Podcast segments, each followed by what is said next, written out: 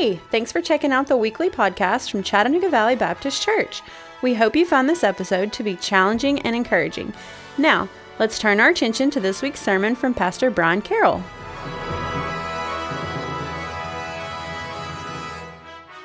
I don't know why the wedding trope is so prevalent in movies that are set in some sort of medieval backdrop, but I don't know, Princess Bride, Robin Hood, there's always some reluctant bride who is being forced to marry some sort of unsavory prince.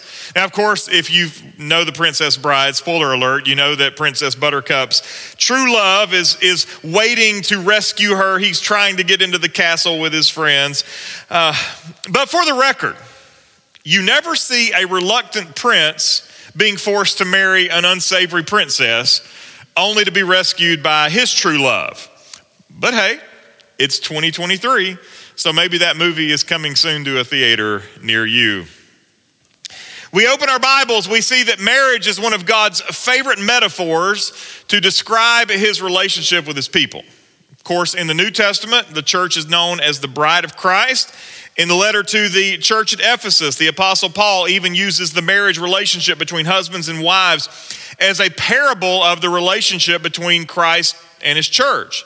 But Paul didn't come up with that on his own. He wasn't sitting there one day and thinking, you know, marriage is a good picture of this whole thing. It's something that he inherited. He, he brought it from the rich history of the Old Testament. Because God frequently likened his covenant people, Israel, as his bride. We have an entire book, the book of Hosea, that is where God tells, tells a prophet to marry a woman of ill repute just to make a point about the way he loves the nation and the way the nation rejected him. And God doesn't shy away from using very forceful language to describe his people as adulterers when they turn their back on the Lord. I genuinely think that that's why marriage seems to always be in the crosshairs of satanic attack. God sees it as more than just the loving relationship between a man and a woman. God sees it as a parable of his gospel. And if you can corrupt the parable, then you can tarnish the thing that the parable points to. We get to chapter two in the book of Jeremiah, and the language of marriage shows up in a very powerful image that's given to us by the prophet. So, if you've got your Bible open, hopefully you're in the second chapter of Jeremiah this morning. And I would ask that if you're able, if you'd stand in honor of the reading of God's word. Jeremiah chapter 2, I'll be looking at verses 1 through about 9 today. Jeremiah chapter 2, beginning there in verse 1. The word of the Lord came to me, saying, Go and proclaim in the hearing of Jerusalem, Thus says the Lord. I remember the devotion of your youth, your love as a bride, how you followed me into the wilderness in a land not sown. Israel was holy to the Lord. The first fruits of his harvest, all who ate of it incurred guilt. Disaster came upon them, declares the Lord. Hear the word of the Lord, O house of Jacob, and all the clans of the house of Israel. Thus says the Lord What wrong did your fathers find in me that they went far from me and went after worthlessness and became worthless? They did not say, Where's the Lord who brought us up from the land of Egypt, who led us in the wilderness, in a land of deserts and pits, in a land of drought and deep darkness, in a land that none passes through, where no man dwells? And I brought you into a plentiful land to enjoy its fruits and its good things. But when you came in, you defiled my land and made my heritage an abomination. The priests did not say, Where is the Lord? Those who handle the law did not know me. The shepherds transgressed against me. The prophets prophesied by Baal and went after things that do not profit. Therefore, I still contend with you, declares the Lord, and with your children's children I will contend. Father, I thank you for your word. Thank you for the, the pictures that you paint in your word that help us to understand your relationship with us better. May we understand them correctly as we work through this, these verses today. It's in Jesus' name I pray. Amen. Thank you. Be seated.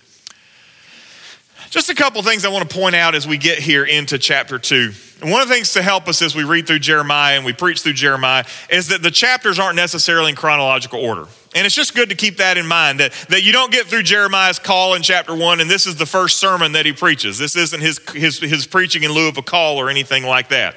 The whole book is simply a collection of his visions, his sermons, and his teachings, and they're not necessarily arranged in any particular chronological order. They were compiled by his scribe, likely a guy by the name of Baruch. And so we don't know if this sermon that Jeremiah is preaching here came immediately after his calling or sometime in the future. Secondly, much of this book is, is just the recording of what Jeremiah actually preached. Notice in verse 2 it says, Go and proclaim in the hearing of Jerusalem. So this is a public teaching. It's not a letter like you get in the New Testament, it's not a private conversation like you might get in the Gospels. And so you got to, it helps to just imagine that there are listeners here. There are people who are hearing these words.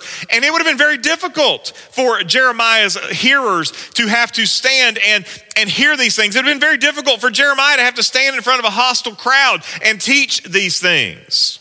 Giving hard words to a people who don't want to hear it would have been an incredible challenge. But this picture of marriage that's painted for us here in chapter 2, it's intended to paint a picture of the covenant devotion between the Lord and his people. Again, we think of marriage in human terms, husband and wife, but this is a metaphor that God has given to us to paint this picture of what devotion looks like between God and his people. And he paints this picture that exists here, and the language is very much that of a honeymoon. You read this, and that's exactly the, the story that's being told here. The, the people followed him into the wilderness to unfamiliar territory, but God carefully watched after his bride. I think sometimes we struggle with this language, this imagery, because of our kind of modern sense of individuality. I know men in particular struggle with this language about being the bride of Christ and all of this, this wedding language because the tough guy among us reads, I ain't no bride. I mean, that's how we respond to this. I ain't no bride. This is, I don't want to be part of the bride of Christ. That's, that's, that's effeminate. I don't, that's not what, that's not what this is about. But it's important to remember that when the Bible presents this, this idea of being a bride, it's not talking about us as individuals, it's talking about us as a collective. It's not talking about emasculating the men in the room. It's talking about this, this image of us as a whole. I don't think for a second the angels are handing out wedding gowns to the saints at the end of time. That's not what's happening here. One author put it this way You are not the bride of Christ, we are.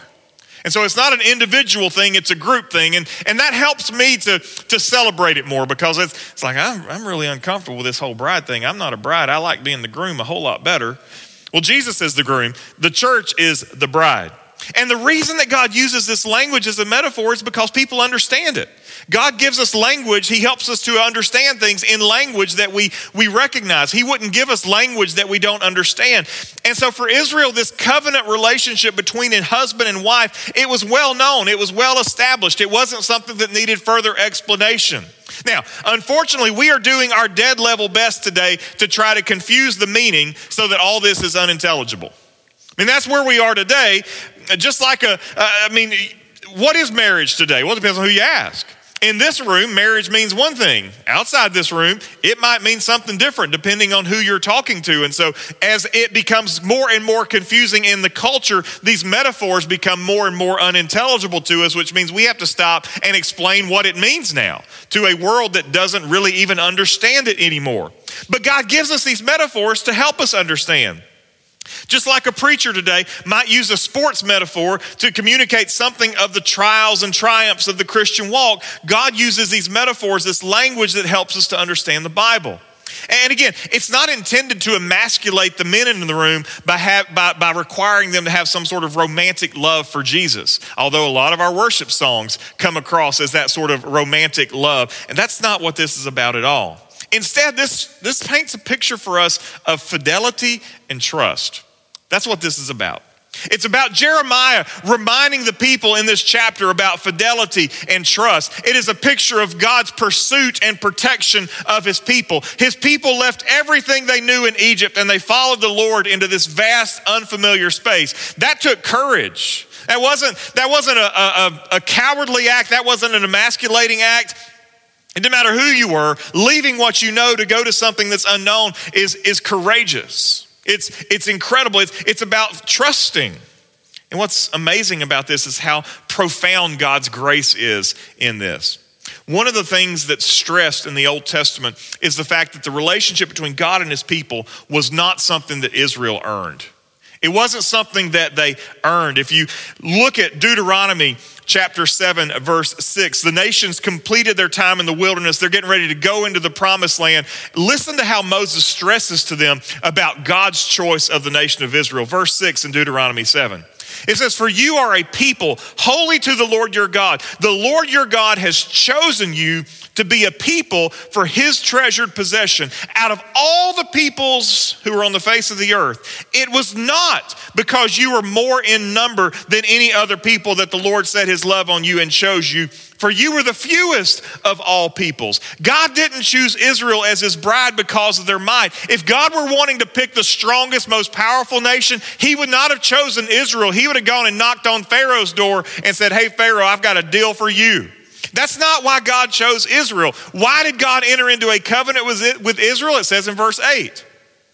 It was because the Lord loves you and is keeping the oath that he swore to your fathers that the Lord has brought you out with a mighty hand and redeemed you from the house of slavery, from the hand of Pharaoh, king of Egypt. God chose Israel because God keeps his promises. God is faithful. God does what he says he's going to do. He made a promise to Abraham, and God doesn't forget those things. God is faithful to do what he says. It wasn't because Israel was all that great, it's because God is all that great. He could have chosen anybody. He chose Israel because he entered into a covenant with Abraham. But understand this no relationship is without expectations. Our human relationships don't come without expectations. This relationship between God and Israel did not come without expectations. Verse 9 there it says, Know therefore that the Lord your God is God, the faithful God who keeps covenant and steadfast love with those who love him and keep his commandments to a thousand generations, and repays to their face those who hate him by destroying them. He will not be slack with the one who hates him. He will repay him to his face. You shall therefore be careful to do the commandment and the statutes and the rules that I command you today. If indeed this is a picture of marriage, then Israel has to acknowledge the expectation of faithfulness. God is faithful. God is trustworthy. God is going to keep his end of the bargain. He's going to keep his side of the wedding vows. At the same time, though, Israel has a responsibility to follow God's instructions, to do what God says. They're not allowed to go pursue relationships with other deities and expect everything to remain healthy in their marriage with the Lord. It's no different than a human relationship, in that if you go pursue relationships with other folks, your marriage is not going to be healthy. The point Jeremiah is making here in chapter 2 is that God kept his promise to the people. And in keeping with the metaphor, the Lord perfectly honored his wedding vows. He led them into the wilderness but at the same time, he had a home ready for them. They simply had to trust him, they simply had to follow him to that end. And God was going to do it. He even says down in verse 7 here of chapter 2, he says, I brought you into a plentiful land to enjoy its fruits and good things. God protected them, God met their needs. Even while they walked in the wilderness and rebelling against God in the wilderness, God took care of their daily needs by providing them with manna and quail. When they were thirsty, God provided water often in miraculous ways. God loved them faithfully and completely kept his covenant promises. But there's always two sides to every relationship. No marriage is healthy if only one side is committed to the health of the relationship. No marriage is healthy if only one side is committed to the promises that were made at the wedding. And therein lies the truth that's been bubbling to the surface for generations in Israel. And what God is telling them in Jeremiah chapter 2 is very profound. The honeymoon, honeymoon's over. Because in spite of God's commitment to his people, his, his faithful commitment to his people, they rejected his faithful love. Look at verse 5, Jeremiah chapter 2, verse 5. It says, Thus says the Lord, What wrong did your fathers find in me that they went far from me and went after worthlessness and became worthless? You know, I read that, vo- that verse and I, I hear the voice of so many that I've counseled over the years. What did I do wrong? Invariably, when marriages struggle, both parties are guilty. Both parties have done something wrong, even if one individual's offenses are more egregious than the others. In human relationships, it's incredible. There's two sinners that are joining together into one covenant, and nobody gets it right all the time. It's one thing I can guarantee when I get ready to do that, that marriage, you're not going to get it right every single time. You're going to mess up a lot along the way. Uh, again, this is a rhetorical question that we all know the answer to. God says, What did I do wrong? And God did nothing wrong because God kept his end of the deal perfectly. Instead, what we find is that the people took advantage of God's good gifts. In verse 6, he says this They did not say, Where is the Lord who brought us up from the land of Egypt, who led us in the wilderness, in a land of deserts and pits, in a land of drought and deep darkness, in a land that none passes through, where no man dwells? If they had stopped and just considered what God did, then perhaps they would have reconsidered. God brought them through the wilderness, through the darkness, and through the danger. It wasn't Baal that did that, it wasn't those Egyptian gods. There was no denying who took care of the people. It was the Lord who paved the way for the nation into the promised land. It was the Lord who ensured that they would be able to take the land with all of its goodness. It was the Lord who guaranteed all of those things even the leaders here, we might even say, especially the leaders, joined in with this wholesale rejection of God's commitment to his people. Verse 8 says that the priests were guilty of not seeking the Lord. The ESV goes on to say that the shepherds transgressed against me. I thought that was interesting because some translations actually say rulers there. I think the King James even says pastors. There weren't pastors in Jeremiah. But the idea here is that there were leaders of the people. And regardless of which title you use, the end result is still the same. They abandon their faith in the Lord. To use the language of our modern vernacular, they deconstructed their faith. Even the prophets changed the frequency of the radio station they were listening to. Instead of turning to God for divine revelation, it says that they turned to Baal. They listened to Baal radio for the latest divine revelation. Instead of remaining faithful to the one who repeatedly and faithfully demonstrated his care for his people, the prophet says that Israel went after things that do not profit. What a condemning statement that God is making here. Because he's appealing to a, the most basic sense of cost and benefit. We make those decisions on a daily basis. We do cost benefit analysis. We do this and and and the cost outweighs the benefit. We do this and the benefit outweighs the cost. He's simply ap- appealing to some of the most basic ideas and some of the most basic uh, uh, ideals that we bring to the table. It, it, doesn't profit. It's not worth it. The, the investment doesn't pay back enough. It doesn't profit you cost and benefit here in these spiritual matters. He's not appealing to higher ideals like theology or faithfulness. He's simply saying, You're turning your back on the one who always has your back for something that will give you absolutely no benefit whatsoever. He says, There's nothing good here, nothing to benefit from. It's completely irrational and it's a sin blinded decision, and it's going to cost you dearly.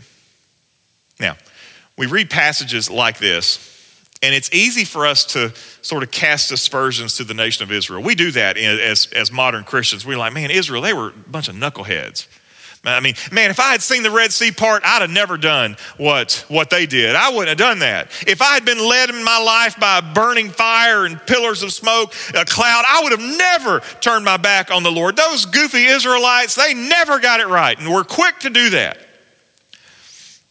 Now, of course, we have to take passages like this, and instead of looking down on the Israelites, we ought to take the time to evaluate our own relationship with the Lord as well. Now, things are different because we're on this side of the cross. But our list of excuses may be even shorter because we understand what happened at the cross. But I think if we're going to bridge the gap between Jeremiah and today, we have to acknowledge our own tendency to drift. The indictment that Jeremiah is laying out here took place over generations. It wasn't an overnight occurrence. It wasn't like the nation woke up one day and said, Hey, today's the day we rebel against the Lord. Everybody turn your back on God. Today's the day. That's not what happened. This took place over generations and generations. And I think we all acknowledge that our walk with Christ has ebbs and flows. I think we all experience that from time to time. We have seasons where we're, we're, we're you know, we're feeling good seasons where I'm, I'm having my quiet time, seasons where I'm at church, seasons where I'm doing things. And then we have those seasons where we're struggling more, where we don't hear the Spirit quite as clearly. But if you're taking a spiritual inventory in your life right now, which is what you should do as you encounter passages like this, if the Lord seems distant to you, the prophet is reminding us here that God didn't move. He looked at Israel and said, I didn't leave. I didn't turn my back. I kept my side of the promise. I kept my side of the covenant. I did everything I said I was going to do. God didn't move. It reminds me of playing in the ocean by the shore. If you stay in the waves long enough and you're not paying attention, you notice what starts to happen. You're playing, you're having a good time, you're playing with the kids, jumping the waves, whatever it is that you're doing. And, and at some point in time, after you've been there a while, you look up and your chair and umbrella are 100 yards down the beach. It's like, well, who moved my chair and umbrella? Oh, wait, the hotel we're staying in is down there too. Who moved the hotel? Well, it's not that the chair and the umbrella moved. It's not that the hotel moved. It's that you were occupied in the shore and you drifted away from where you were. The things that were holding you down, the things, the landmarks in your life, those didn't move. It was that, it was you that, that moved. You drifted down the shoreline. The beach didn't move, you did. If your connection with Christ is clouded, diminished, or simply not what it used to be, it's not because Jesus snoozed you on social media for 30 days. Isn't that, isn't that a great feature? I mean, I hate Facebook, but the fact that I, some of y'all get too political, I can take a break from you. Uh, and I can just snooze for a little bit. Not unfriend, not be nasty, but just like, I am tired of political stuff. And just take a little nap for 30 minutes or 30 days. And then we come back and reevaluate. It's not like God did that to you. It's not like God snoozed you for 30 days to, to, to silence you. It's not like He got tired of listening to you. That's not what happened. What happens is that you've allowed other things to creep into the spiritual space of your relationship. And it's so easy for that to happen. Have a busy week with a few late evenings. It gets harder to wake up in the morning to spend time in God's Word and prayer. Have a few hectic weekends and forsake the gathering of the church. You might find yourself feeling disconnected, drained, discouraged. It's not because of anything Jesus did. It's not because of anything that he did. It's because of us. And that's on us to deal with. You see, with Israel, he was keeping his vows perfectly. And it was Israel that started to flirt with false gods. And the thing is, is, is God has given us a really straightforward roadmap to correct course. For Israel, it was a straightforward roadmap. Do what you're supposed to do. Follow me. Keep my word. Do this, and you'll be where you're supposed to be. I will relent. He gave us a clear roadmap. But in order to follow the roadmap, we actually have to acknowledge that we got off course. How many of us are like that? We get lost, and the hardest thing is to stop and say, you know what, I don't have a clue where I'm at. And for men, the dreaded, we don't have to do it now because our, our phones will tell us where to go, but, but it wasn't that long ago that you get in that position, and the worst thing you'd have to do as a man is swallow your pride and go not go into the gas station and say, hey, how do I get to such and such? Getting to that point of acknowledging that you're off course takes a lot of swallowing the pride. At the same time, we have to be mindful of our drift.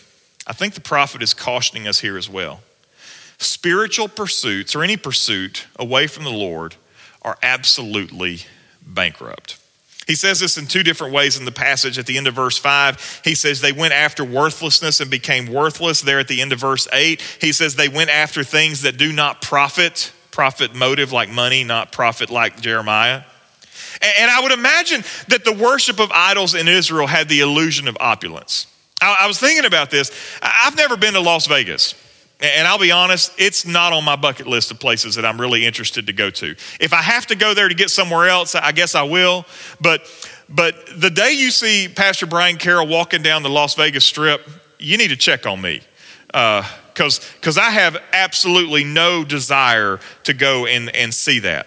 But I've seen pictures. And the pictures I've seen, these massive hotels and casinos, I mean, fountains that dance. You go Pigeon Forge to see a dancing fountain. You don't have to go to Las Vegas. And, and the picture just communicates this view of, of opulence, of, of riches, of, of wealth, of fame. And, and I just look at that, I think, I think of the untold billions of dollars exchanging hands in, in that economy.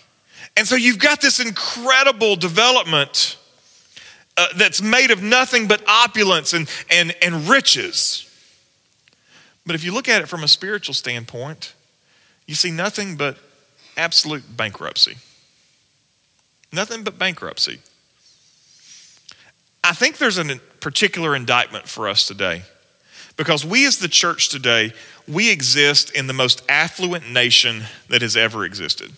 I know 2023, it may not seem like it quite as much as it did five or six years ago. But we live in the middle of the most affluent nation that has ever existed on the face of the planet. All the glorious empires of the past would look at the wealth of the United States of America and say, yeah, we'll take that. I mean, Rome would be like, here, you can have everything we have, we'll just take yours. And they'd be, they'd be incredibly wealthy. But the opportunities to pursue things other than Christ are vast because our prosperity has created opportunities for us to go after countless other things. But any of those pursuits that lead us away from Christ are simply leading us to a place of absolute bankruptcy. I can't help but think of Jesus' words in Matthew and Mark and Luke. In Mark 8:36, for example, he says it. He says, "For what does it profit a man to gain the whole world and forfeit his soul?" All those idols, all those other things that we can pursue are worthless and unprofitable. And they offer us absolutely no benefit.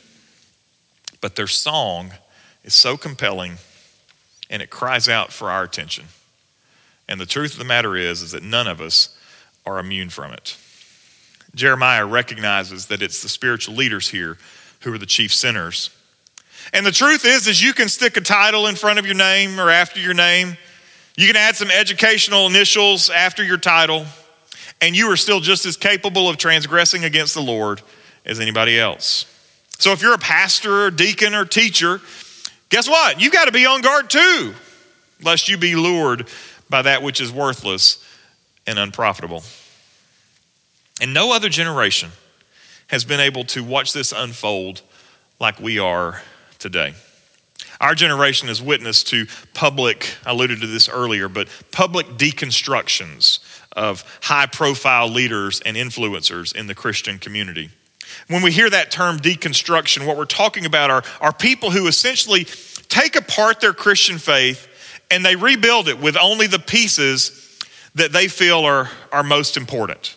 What that what happens is it's almost like taking a jigsaw puzzle, pulling half the pieces out, putting it back together again and saying, "Hey, look at my jigsaw puzzle."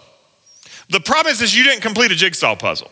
You you put part of it together, but you don't have a jigsaw puzzle. You've got part of a jigsaw puzzle. You've got something that looks like a completed puzzle, but it's missing critical pieces.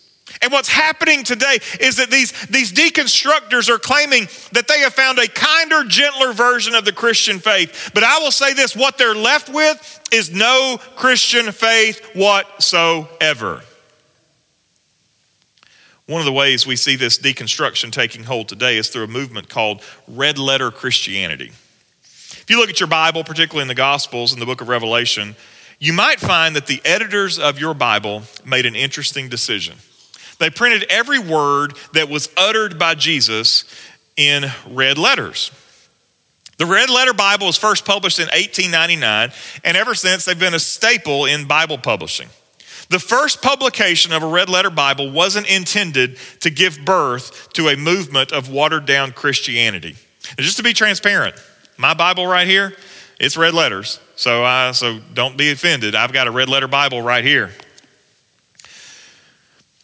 But if humans, humans are good at something, we're bad at a lot, but one of the things we're really good at is we can take something that's designed to be helpful and and we can take that helpful tool and we can turn it into a destructive weapon.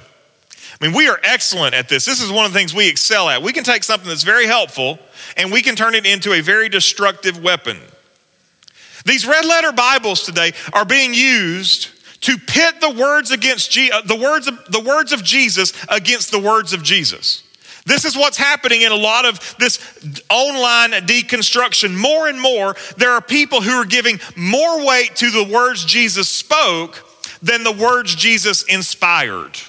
Understand the difference? We open our Gospels and we see where Jesus spoke things. We open the letters to Paul and say, well, Jesus didn't speak that. But Jesus did inspire that. And that inspiration is just as valid as the words that are spoken because it's all coming from the same source. More and more people are saying, you know what, I only read those red letters. Because if I only read the red letters, then I can toss out the Old Testament and all that hard stuff. I can get rid of all, you know, Paul was so harsh.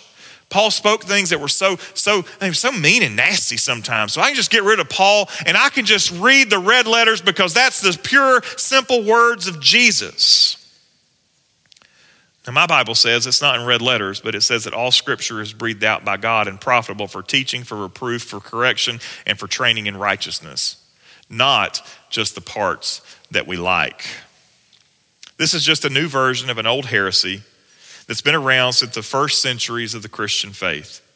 It began courtesy of a guy named Marcion, a wealthy and very connected second century churchman, and he promoted his own brand of Christianity. Marcion refused to accept that the wrath of God shown in the Old Testament was the same as the God of love that's depicted in the New. And there's still a lot of folks who believe that. They don't like the idea of God's wrath against sin being poured out on the cross. And so they have to disregard all of that about God's wrath. Marcion took it so far as to say there were actually two separate beings. That Yahweh in the Old Testament was just an angry tribal deity of the Jews, and the Father of the New Testament is a benevolent universal God who sent Jesus to offer the world nothing but love and mercy with no hint of judgment. Marcion edited the scriptures to remove anything that he considered unpalatable, and he was left with a very, very short canon. I hear contemporary preachers today pleading to their megachurch congregations that they need to unhitch the gospel from the Old Testament. But let me just say this that's just a new version of the same old lie. And it's well down the pathway, not just of unhitching the old from the new, but actually hitching the church to a lie. And according to Jeremiah here, it's an unprofitable lie. And what you're left with is Christianity light. And Christianity light is just another dead, unprofitable, worthless idol. And we better be careful that we avoid the temptation to embrace it. We're living in days where our commitment to Christ is being challenged. It's being challenged by the outside by those who want to see the gospel diluted and polluted. They want to see it perverted and changed and corrupted in so many different ways. If you don't believe me, turn on the news, watch it for a day, and you will find that there are countless opportunities for your faith to be called into question. The new Speaker of the House is a Southern Baptist, and buddy, they have found out and they have attacked him for it. Uh, he's been, uh, far as I know, I don't know the man personally, but his public witness is that he's been faithfully committed to, to his church and to the gospel, and they want to tear that down because you can't have a prominent man in or woman in that position who is committed to their faith. I hope we need to pray for him because he does represent us in that regard, and so we should be praying for him. It's being challenged from the inside, though, as we continue to struggle against sin. We continue to do battle, we continue to fight against sin. But even as we continue to fight, as we continue to recognize the challenge that we're facing, we always need to remember, and this is the lesson from Jeremiah 2 God hasn't moved an inch. He hasn't budged. He is still the same, and He will continue to be the same forever and ever and ever. And so, what do we do?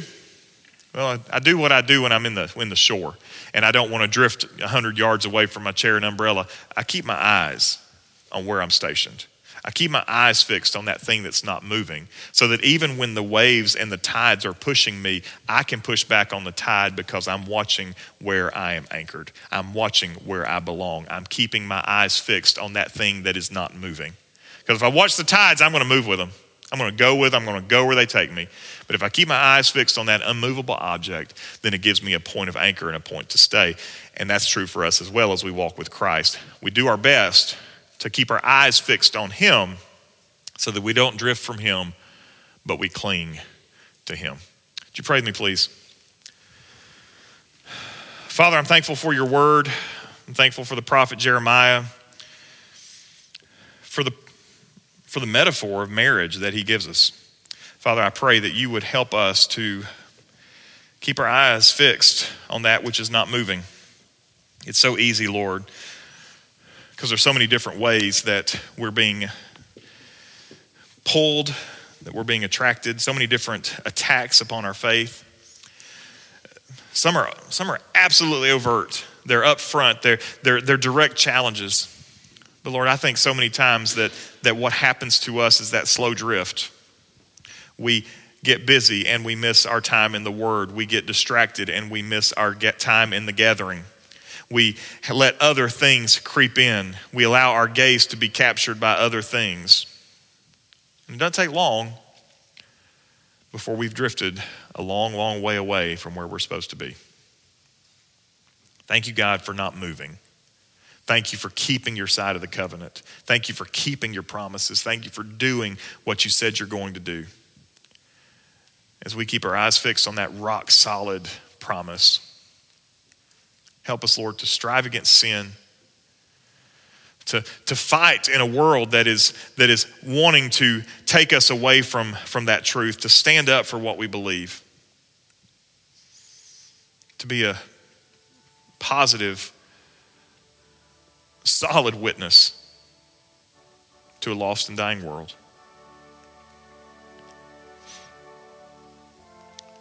Thank you for the pictures that you give us in your word that help us to understand you better. We ask and pray these things in Jesus' name. Thanks for listening. If you would like more information about Chattanooga Valley Baptist, check us out on the web at cvbchurch.org. If you would like to join in person, we worship every Sunday morning at 1045. We're just minutes from downtown Chattanooga. We hope to see you soon.